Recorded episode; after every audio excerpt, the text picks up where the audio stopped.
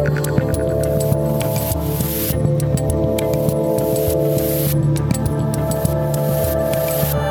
up, peeps? It is March 4th, 2021. I'm Dave Rubin. This is the Rubin Report Direct Message. I've been awake since 5:30 a.m. this morning because I was on America's Newsroom with Dana Perino and Bill Hemmer on Fox News at like 6:30. I had set my alarm to 6.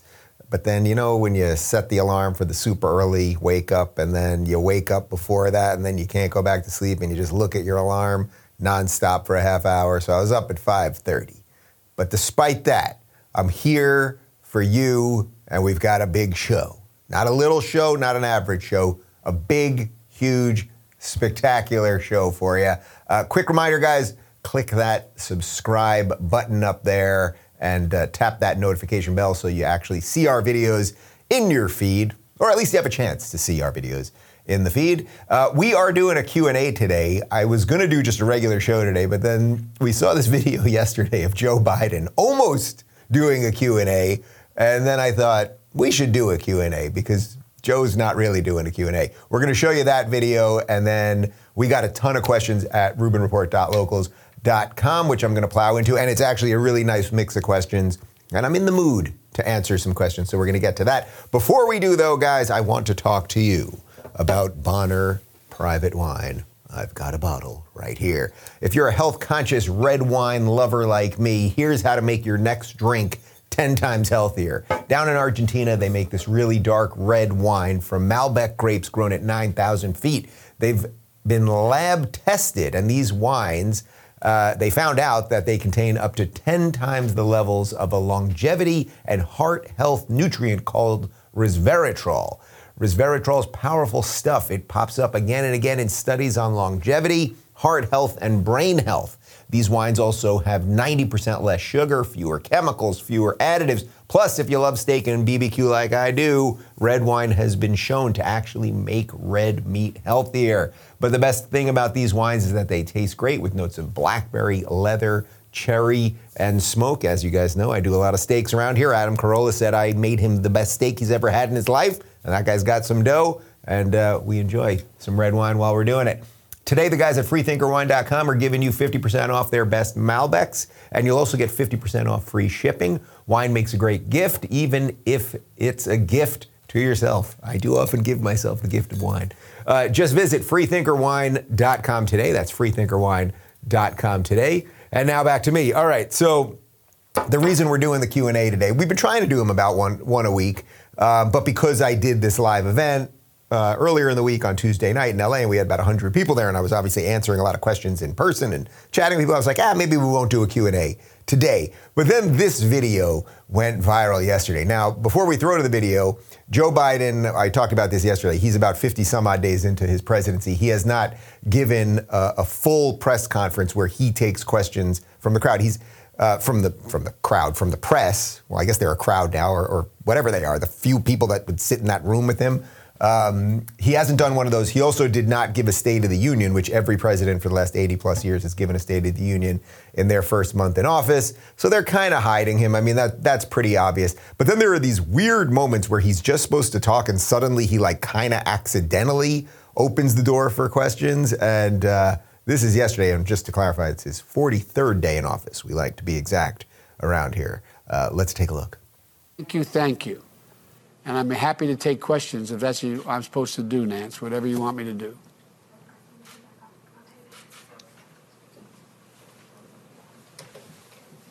I'm happy to take question, Nance, if that's what you want me to do. It's whatever you want me to do. Now, Nance apparently is a staffer over there at the White House, but does, and then they immediately cut him off. So do you see what happened? They're like, who's really in charge? Do you think, I don't mean to be partisan, I don't mean to mock anyone or anything like that, or mock mental health. But do you think Joe Biden's in charge? Like, does anyone in their right mind think Joe Biden's in charge? And where is the mainstream media? Why has no one at the beloved New York Times said anything about this? Why has no one at the reputable news organization known as CNN said anything about this? That, that putting aside the cognitive stuff, it's just clear he's not in charge. Nance, Nance, can I take a couple questions? Nance, maybe, maybe. And then they just cut him off and then they just move on because they know the media won't even ask about that. Um, just for a little more info on, on what I just touched on about presidents uh, giving press conferences, the last 15 presidents have all given a press conference in the first 33 days. Joe Biden, as I just said, is now in his 43rd day. He has not given a press conference. It's fairly obvious that they are going to hide him as much as possible. It's not going to happen. And then we get Jen Psaki, who is just such just so stiff and and you know they're all dishonest. I, I don't say they're all dishonest because Dana Perino is a former White House press secretary, and she's become a friend of mine. And I just did her show this morning, and uh, she's on our show next week because she's got a new book coming out. So it's not not dishonest, but the the the job of the press secretary obviously is to curate the truth. It's to sort of hide certain things, let you know some other things, clarify some other things. Jen Psaki just comes off as patently dishonest, and that seems like it's about the best we're going to get in this administration. So Joe Joe wants to answer questions, or at least he doesn't remember to not answer questions, and uh, they're they're just not having any of it. Okay, we got about 20 questions to get to before I do it real quick, guys. Uh, you know, spring is in the air, and you know what that means. Swimsuit season is just around the corner. You might be thinking, I know, Dave, but how can I tame my sweet tooth at the same time? Do not fret, people. I've got just the solution for you. Built Bar is the secret to eating healthier food while also eating tastier food. Built Bars are low calorie, low sugar, high protein, high fiber, great for the keto diet. I can actually lose or maintain weight while indulging in a yummy treat. Healthy has never been this delicious.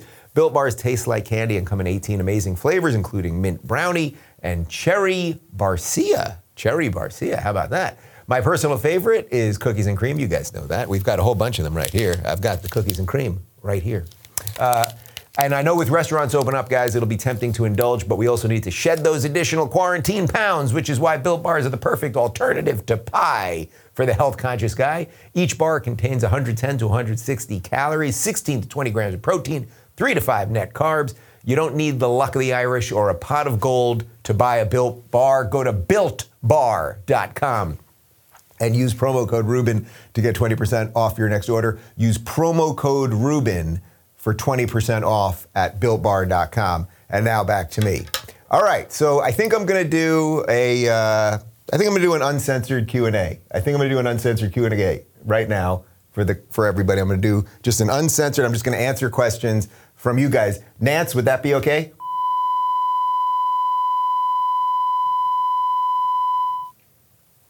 You see what we did there? You see? You see who's playing along at home, huh? Okay, here we go, guys.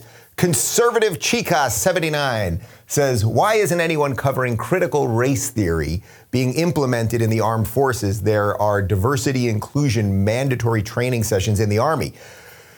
Well, I like to believe that I've been talking a little bit about it. I know that my friends at the Blaze have been talking about it a little bit. I know that the guys at the Daily Wire and some of my other far right radical friends have been talking about it. Yes, critical race theory has now been injected back into the system. So when we talk about systemic racism, which we haven't had, there was no systemic racism in the armed forces.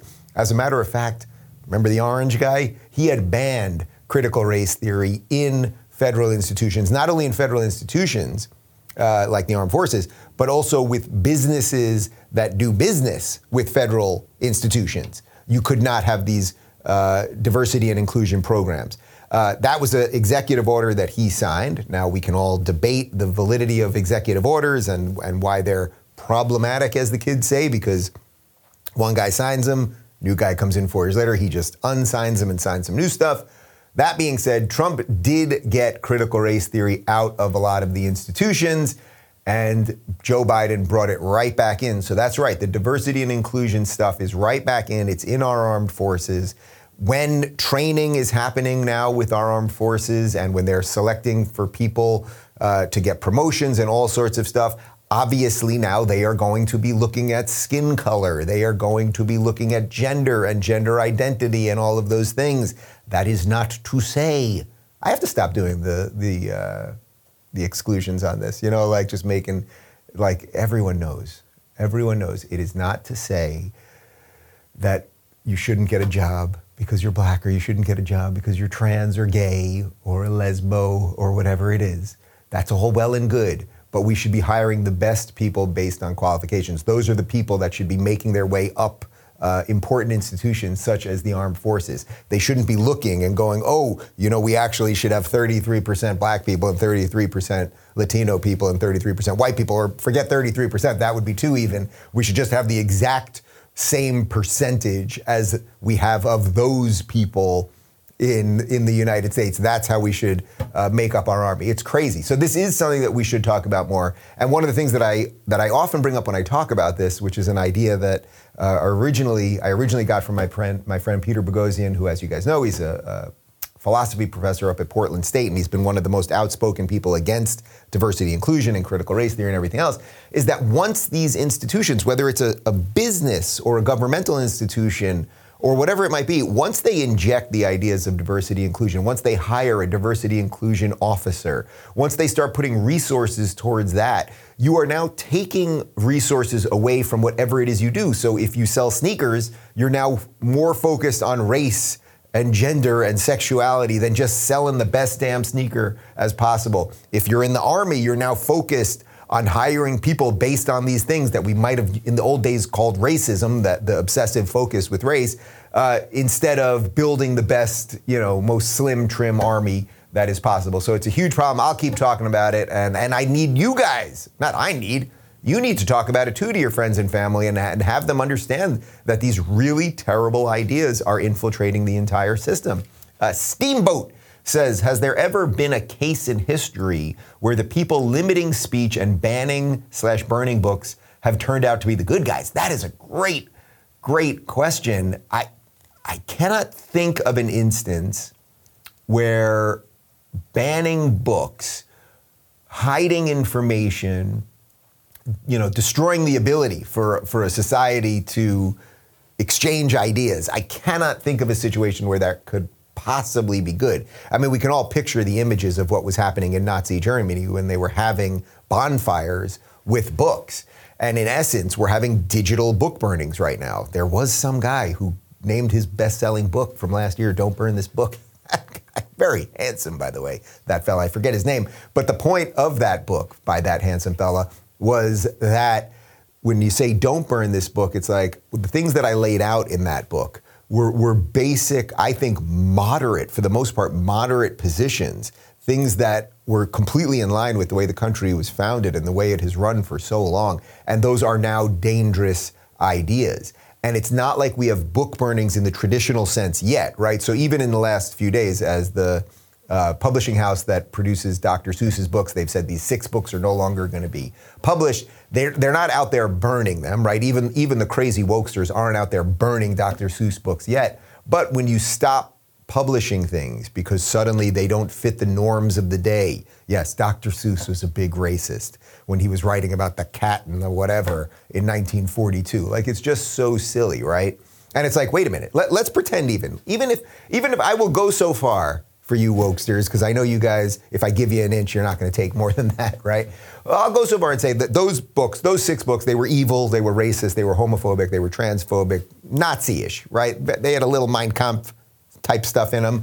Well, if if it's legit to get rid of those six, well then wouldn't you get rid of his other 33 because even if they don't include that stuff, he's a Nazi and we've got to take out the work by the Nazi. I mean, that's why none of this makes sense. And we're in a very bizarre cultural revolution right now. I mean, that's really what's happening. We are watching every norm be absolutely destroyed. Uh, but tomorrow, we will be doing a show just on this. We're, we're going back to the panel on Fridays, and we have a live panel all about book burning, uh, the history of book burning, the history of dangerous ideas. Uh, and we will have Abigail Shrier, who you guys know, I had her on the show, uh, who just wrote a book about the, the epidemic of young girls transitioning, and that became a very dangerous book that at one point Target pulled from the shelves, and it was only until an outcry against the non outcry in the first place that allowed that book to get back in there. Uh, we'll have Nancy Rommelmann on, and we will have Michael Knowles, and we're going to do all a, a whole half hour about modern and digital book burning.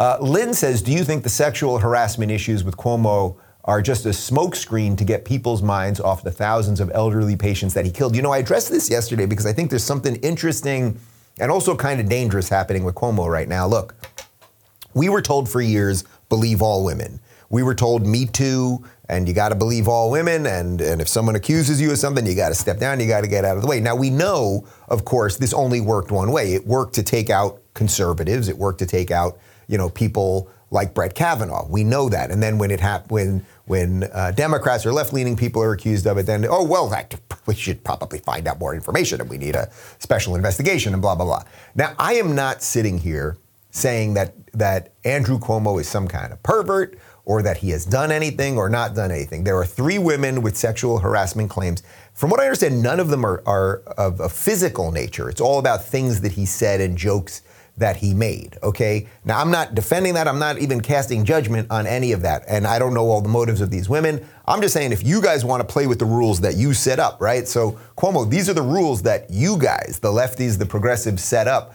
about believe all women. So, you know, you kind of got to go down by by the rules that you set up. I think that is one way that that let's say right-leaning people can start gaining the culture war back is just make them play by their rules. Two things actually. You make the left play by the rules that the, that the left sets up and you also don't play by them. Do not play by their rules. You know, they they are out to destroy everybody and and with when you add the big tech element of how they can spread rumors and innuendo and send mobs after you and everything else, it's like let them play by their rules and also don't play by their rules. That's a, that's a pretty good twosome right there. As far as the, the real scandal here, it's the latter part of your question, which is this issue by sending elderly people back into nursing homes. We know that COVID spread. Okay, we I mean this is not up for debate. Google it, read many sources. We know that this was a policy that he uh, instituted, and that's for that's for the people of New York. That's either for the for the uh, New York legislature to deal with if they want to impeach him, or for it's for the people of New York to basically create such a situation that he has to step down, or just not reelect him at the very least, or whatever. But yes, the the sexual harassment thing seems like a little bit of a sidebar, and you can see the right pouncing on it. They do pounce a lot. Those people on the right, they're they're always pouncing, um, but you can see them kind of pouncing on it because I think they just see blood in the water. And, and, unfortunately, that's the game that politics has become. But to me personally, the issue about what happened with COVID and the elderly patients and his complete mismanagement that genuinely cost people their lives, that's far worse than, than the sexual harassment accusations. And I would also add to that that it's because none of them are physical in nature, from what I understand. So it's, it's words and I'm not defending any of those words. We've all we've all made off-color jokes, right? We've all done it. I'm not defending any of that. But if it was a physical thing in nature, as if he had, you know, if a woman was coming out saying, you know, he raped me, that might be a little bit different. But I think you got the point.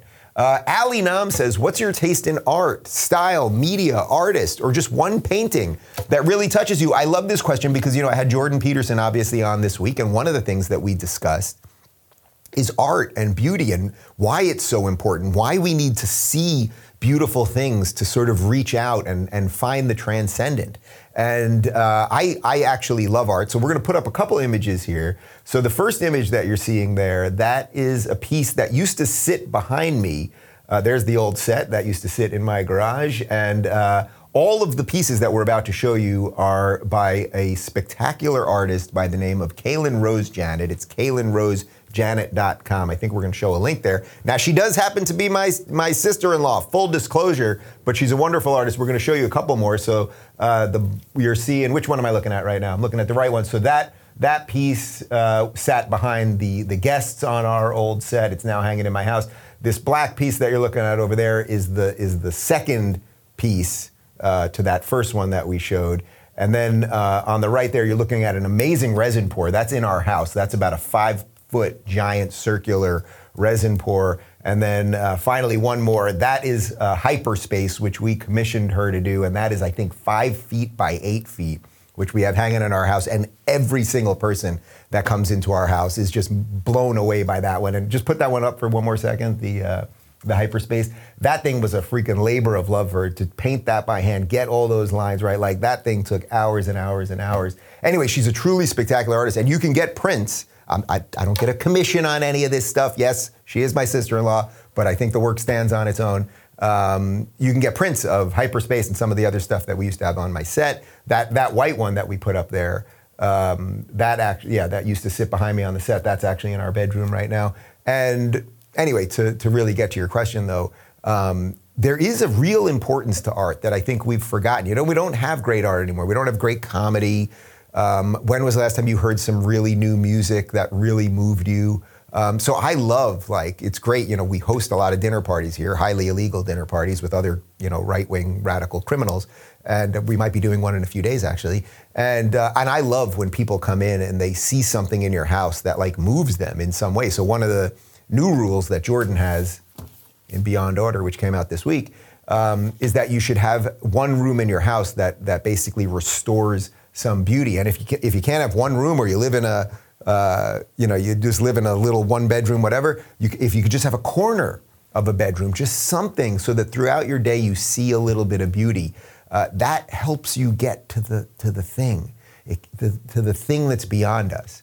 Uh, so I, I, do love art. I'd love to know what, what you guys love. And, I, and, actually, a bunch of people have been posting different things of art. And I, and I met somebody the other night at a live meet and greet who's uh, painting a picture of Clyde. So yeah, art, people, art. It's good. There you go. Uh, Chris says, heard on your podcast that you're planning to hit Florida in April. Just want to make sure that Miami's on the list so we can come out and support you. Yes, I will be doing a, a comedy club tour I think we're going to do about seven stops, probably about 10 days in Florida. I'm just going to bounce all over, do as many shows as I possibly can. I wanted to do theater shows there and get, you know, to do a couple thousand people. And we would have done like three shows instead of obviously comedy clubs are smaller. So we can do more shows. Um, but the theater situation is just crazy right now because of COVID and there's all these extra expenses because of testing people and, and how many people can be there. And it's, it's just all, even the comedy clubs, it's like confusing how to do it. But yes, we will be doing a show in Miami. We're gonna, we're gonna really bounce all over the state, probably five to seven shows. I'm super psyched to get out there. And, and you know what? I'll have two or three jokes, but mostly what we're gonna do, I'm gonna get up there and we're gonna do a little of this. I'm gonna talk about what's on my mind. I'm gonna talk to you guys. Maybe I'll give away some stuff, get some of you guys on stage, and just have a good time. Imagine that human beings having a good time out at some sort of venue, drinking and eating. What a world. Candace says, uh, I say we have a mask burning. You in? Yeah, I can't wait. I can't wait, man. If they ever open this ridiculous state that I live in, California, I cannot wait to. I will. Does, can we get one of those Elon Musk flamethrowers? Can we? All right, we're gonna we're gonna look into an Elon Musk flamethrower. Otherwise, I got just like a little match, and I'm just gonna burn my little mask with the match. Uh, but yes, it, w- it will be great. And again, if you want to wear a mask, Wear a mask. All good. Texas is open now. Guess what? They're not going to shoot you if you wear a mask. They're not even going to shame you, probably. If you feel that you want to wear a mask and take whatever precautions you want to take in your home or place of work, get to it. But they're taking the risk. Texas, Greg Abbott, the governor there, is going, okay, we've seen numbers drop. Now we're going to open up. And by the way, I tweeted this out this morning, but you know, even if I, I, suspect that there won't be like some massive outbreak of COVID where suddenly we're going to watch tons of, of young people die. I don't anticipate that happening because Texas has been largely open anyway, and Florida has been largely open anyway. But even if you see some little spike in numbers, Perhaps that gets us closer to herd immunity, which is a phrase that we were talking about a year ago, which we don't talk about now. Now we talk about two masks and we can get back to normalcy in a year from now. So this is the this is the system actually working the way it was supposed to. That governors are making decisions for their people, and wise people live in states with wise governors. That says a little something about me, but we're not doing therapy today. Ania says, "What will it take for people to stop being so afraid of the virus?" It's a similar question. You know, that is the thing, though, that I'm really worried about because you're asking sort of like, when you talk about fear, it's like the psychological makeup of people. I think that that is what is sort of being burst forth into the zeitgeist right now is we're learning that people have very very different fear centers a certain amount of people have uh, medical fears and by the way that's not just all that's not just all unwarranted if you if you're older if you have comorbidities if if you're out of shape, if you don't have good health care. I mean, there's all sorts of things that are completely legit. There's a certain type of person, I would say, that thinks that the machine, that the machine can just take care of you and keep you safe, and it will do it out of the goodness of its heart, and that the leaders and the people in charge are all know what they're doing and that's partly why we always forget what they said two weeks ago, because often they don't know what they're doing. And that's that's part of science is playing a little catch up with new information and everything else. But but I'm interested in this question because by talking about the fear, it's like when I think about it this way. When I was in Florida, it was very obvious to me that, that people, at least the people I was around, and I was out and about and on the beach and at restaurants and at bars, and people say hi to me. It was very clear to me that people aren't sort of dominated by fear I met a lot of old people. The last night we were there, we were at this Mexican joint indoors, and there was a couple. These guys were probably 85 years old. I told the story. This was an earlier night. I told the story about how we were sitting there with my my sister and her young kids, and this old couple comes up to us, and this elderly woman, elderly, she's pointing her like old bony finger. She, oh, she, oh, that's a cute kid over there talking about my nephew. And I turned, and she literally stuck her finger in my mouth, and it was like, yeah. And I survived. I'm pretty sure she survived. But that the culture of fear in Florida is much less than a place like Los Angeles specifically and, and California more broadly. That when I go to the supermarket, I can still tell people are afraid. I, I had uh, we had Megyn Kelly over for dinner the other night, and I ran out to get a bottle of tequila before she got here, and I'm online, and there were, the store was basically empty, and some guy yelled at me because I wasn't standing exactly on the sticker. And it's a combination of like fear and control and frustration and anger. And then what I've noticed it does to me personally is that then when I'm out in these places, I'm kind of like a little trigger happy. I'm like, yeah, I'm like looking around like, yeah, you just say something to me and I'll tell you what's what. I'll give you the old one too. You know, and that, that that's not good either. That, that, you know, so again, people should do what they think is right and stores should do what they think is right. And then I think the rest is up, the rest is out of our control, people. Uh, Gina the Nomad says, Are you a morning person, midday guy, or night owl? you know, I'm at my best. It depends what I'm doing. I'm at my best for work in the morning. I've mentioned this a couple times. Like, I get up, I pee first, then I come downstairs, I make some coffee, I get Clyde in the backyard, feed him, and then I'm going. Like, and I'm going and going and going. And obviously, with doing shows and running a tech company and everything else, like, I have no shortage of things to do. And even if I have a rare second, I usually don't because then I suddenly realize I got to catch up on something else or emails. And there's so much going on with locals right now and uh, on the investment side. And we're going to make a couple announcements in the next couple weeks. So I would say in terms of work, I'm definitely at my best in the morning. And I and I love just like plowing through the day. And then uh, Michael and Connor, who are here, my my director and my producer, they know it's like when when we're done, like if we sh- finish after a long day of shoots, four or five o'clock, I'm like, man, I don't want to talk for the rest of the day. And then often, sometimes at dinner, David will be like, you know, what, what's going on today, or want to talk about the news, and I'm like, I'm like, you could talk, but maybe just give me a break. I, I don't want to talk right now. Um, but then I also I really enjoy the evening. I actually really enjoy the evening. I, I you know I, I love some red wine. We talked about red wine earlier, so I love just popping a bottle of red wine, and uh, we've got a little fire pit in the back, and, and just sitting back there and relaxing. I don't really watch a lot of TV anymore. There's really nothing on. I you know I always joke that I watch I literally watch the same three things that I watched in 1989. I watch uh, The Golden Girls, Seinfeld, and The Simpsons uh, just repeats from basically back then, and I watch old basketball games. Uh, so productive during the day. Midday, you know, the midday, the midday is the midday. Uh, but I like a little, uh, a little evening relaxation as well. Storm Huffman says, Are conservatives going to go through what the left and deranged liberals went through four years ago? Are there other self critiques we should consider before just flipping out? Yeah, you know, what's happening right now, I think this is an interesting question because, you know, the left has gone so bananas. The wokesters have gone so bananas. There's been such a decimation of the good liberals who are just like all, you know, I always use the Order 66, like the Jedi spread throughout the galaxy. They don't know how to get in touch with each other. They don't know where they are. Everyone's kind of shell shocked, like what the hell happened. And in effect, if you're an old school liberal, I would say you're a, you're a modern conservative. Uh, somebody might be writing a book about that as we speak, speaking of being busy during the day. Um, but what the, what the new I don't like saying new right. I would say what this new conservative movement has to do is is go how do we become the biggest tent possible because it's all of us versus woke. It's all of us versus woke. But how what parameters do we have to have on that? Meaning when I say all of us, it's like, well, we don't want KKK members, right? You don't want KKK members. And then there are there are deep issues that need to be dealt within that. Meaning, you're, okay, now you're going to have, and, and you've had them for years, you're going to have gay conservatives, guys like Rick Grinnell. These people exist, right? Somebody like me, these people exist. Somebody like Douglas Murray, these people exist.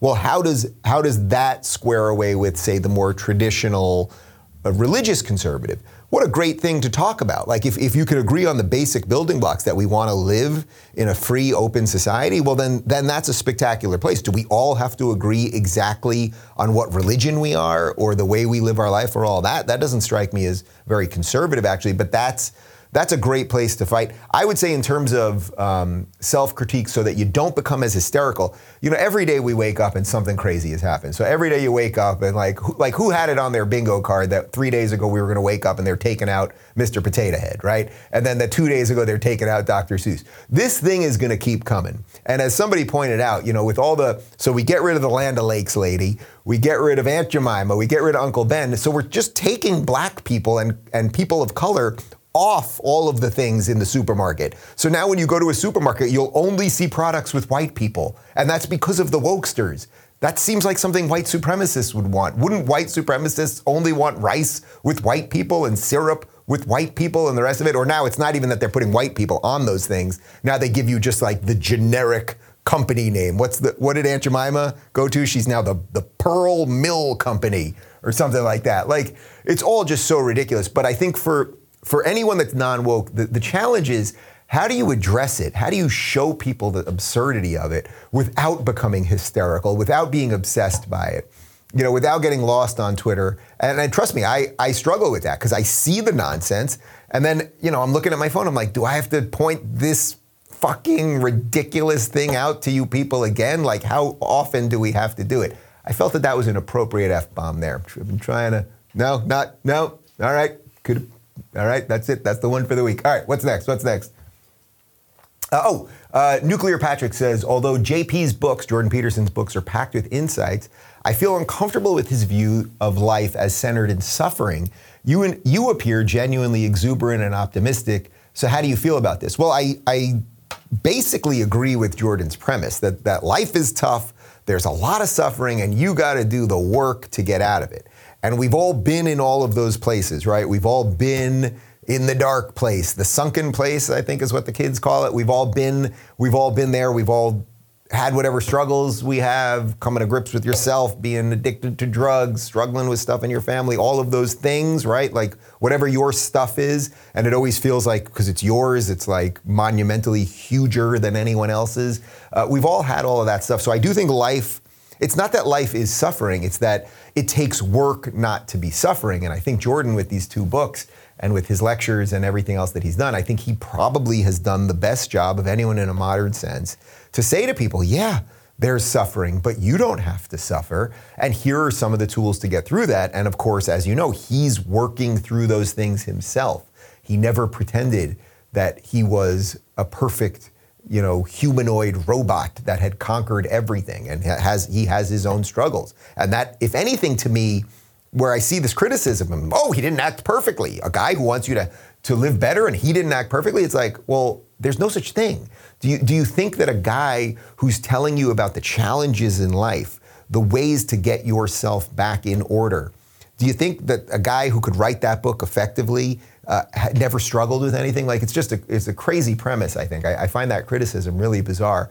Um, as for how I appear exuberant and optimistic, you know, it it took work. It actually took work. But you know, if I if I remove sort of the the general state of the world and that I'm worried about, um, you know, like the future of Western society and what kind of world I'm going to welcome my children into and that sort of thing. If I just look at sort of what my day to day life, although I'm getting into fights with people while buying tequila at the supermarket, like I love what I'm doing. I love the businesses that I've built. I love my day to day. I wake up with purpose because I like doing work. This, the lights are going crazy. Maybe it's a sign. You seeing that, guys? The, maybe it's a sign. Someone's giving me a sign. All right. Oh, we lowered some lights. Okay, there we go. Um, but I think if if you just got to find something you want to do and go get it, and it ain't going to be easy. But if you just try to find that thing, and you just try to get there, even if you don't get that thing, the the journey will open up some other things. I think that's I think that's really the, the key to the whole damn thing. Uh, all right, just a couple more. Uh, Philip Hughes says, with all the celebrities who have gotten into the adult beverage business, have you thought about creating Dave Rubin's It's Bananas Banana Liqueur? I should do that. I really should do that. I've talked actually to a whole bunch of wineries about doing like a Rubin Report Red or a Rubin Red, some some version of that. We, it's just tough to figure out like truly like how financially it makes sense if you're not going to be in stores and you're doing it just mail order and how many bottles people have to buy and like a whole bunch of that. And as I said, I'm kind of busy. Uh, but uh, it's bananas, banana liqueur. I like that. I will put that on the list of stuff that we're doing. Uh, Michelle says what made you choose August as the month you disconnect? This is going to be the last question, and I think it's the right one to end on. You know, when I started doing the off the grid thing in August, which I've done for four years and I will do again this year, um, even though this past August was bizarrely the easiest one to do because everything was locked down, we, we actually did move uh, a couple miles away. So we were busy with moving, but it was very easy just not to be on my phone or paying attention to anything and, you know, being out and about where, you know, at the gym where you see all the TVs, but I wasn't going to the gym, or if you go to a burger joint and there, they got CNN on or something. I wasn't doing that. I wasn't in airports, so I wasn't seeing, uh, you know, the news and any of that kind of stuff. I chose August because it seems to me, I wrote a little bit about this in, in Don't Burn This Book, that August, you have two moments eh, um, I would say throughout the year where there's great opportunity to shut down. I would say August as a month because it's the it's obviously the last month of the summer. Usually that last two weeks or so, it's between when you know kids are maybe ending camp, going back to school. Like everyone, families seem to be calming down, traveling a little bit more. Um, I also really want people to be able to get off that hamster wheel of politics, and I always thought that like if there was ever a time to do it, it would be August because people are happier in the summer and you have more chance to go to the beach and be outdoors and enjoy yourself. So I don't need to like you know just endlessly pump out content for you guys. You know we do tape some stuff in advance, um, obviously, but like we try to scale it back a little bit. And I always say to my guys, even though they're working throughout August. It's like if we can do as if you guys can finish all the work of August, you know, in the first week of August, then congratulations, you got three weeks off too. Um, so so I do August just because I think there's something right about that sort of end of summer feeling to get off the machines and all that kind of stuff. But I think the other opportunity for that, if you can't do a month, like I get it, most people cannot do a month, obviously. Um, and fortunately, I've built enough of a, a, of a good team around me that I'm able to do it. But I think the other opportunity, if you ever want to just try the off the grid thing, I think there's two opportunities. One is just try it for a, a weekend. And I know it's hard. Like if, if I said to you right now, you can't look at your phone for the next 10 hours, right? You can't look at your phone for the next five hours. Like that that would be like a very bizarre feeling. And you'd be having phantom rings and going into your pocket and all that stuff. But that's really crazy because 20 years ago, we did not all have these things in our pockets. I remember I got my first phone. It was a little candy bar, black and white, Nokia. You know, all you could do was play Snake on it. Uh, I got it right before 9 11. Okay, so that's basically 20 years ago, not even 20 years ago at this point. And think how different the world is. So I would say if, you, if you're interested in the off the grid thing, try to just do a weekend. And it doesn't mean, you know, you don't have to do it all the way. Like if you, if you need your phone because you have family around or, you know, you want to make sure to pick up an important call, that's one thing. But but how about just don't do social media for a weekend? Like just don't check emails for a weekend. Just try that. And then the other part of it is that I think the other opportunity besides the August opportunity is basically from Christmas Eve to New Year. I think is a great opportunity. Everyone's kind of shutting down. I always find that people are sort of at their best selves at that time. You know, I know the holidays can be kind of rough for people, but I hopefully if you get a little spirit of the season in you, whether you celebrate Christmas or not, and that there's like a good opportunity to like kind of end the year on like just like a more calm, disconnected note. I think there's a great opportunity to do it there. So I get it. Not everyone can do August, although a bunch of people did join me uh, for it this year, and I, I have a feeling more people or last year, and I have a feeling more people will do it this year.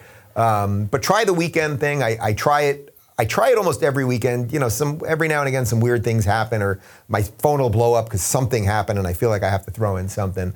Um, but if you can't even do that, then then try the the Christmas to New Year situation. All right, guys. Tomorrow uh, we are doing a special book burning panel with Abigail Shrier, Michael Knowles, and Nancy Rommelmann. If you haven't seen Nancy's uh, PragerU video, what, you, what's the title of the video? Do we know the title of the video? We'll get that in just a sec. Uh, it's really uh, just phenomenal. Um, but we're going to do a half hour panel live. We're back to being live. We had pre taped uh, last week. We're back to being live on that tomorrow. Uh, my full interview with Jordan Peterson is up right here on the YouTube. And of course, it's available ad free at RubinReport.locals.com. And we've been clipping, you know, we always do two or three clips per episode. Um, but for this Jordan one, we are doing a little bit more than that. So, clip four with Jordan went up this morning on YouTube. Oh, and Nancy's uh, PragerU video, which is really spectacular, is called How to Become a Dangerous Person. And we could probably all use a little bit more of that spirit these days. Instead of being how to be a cowardly person, which is what we're all hearing all the time, uh, maybe how to be a dangerous person. And uh, Connor, work with me here. If I, am going to maybe take some more questions uh, right now, what do you think? I'm going to just take some more guys.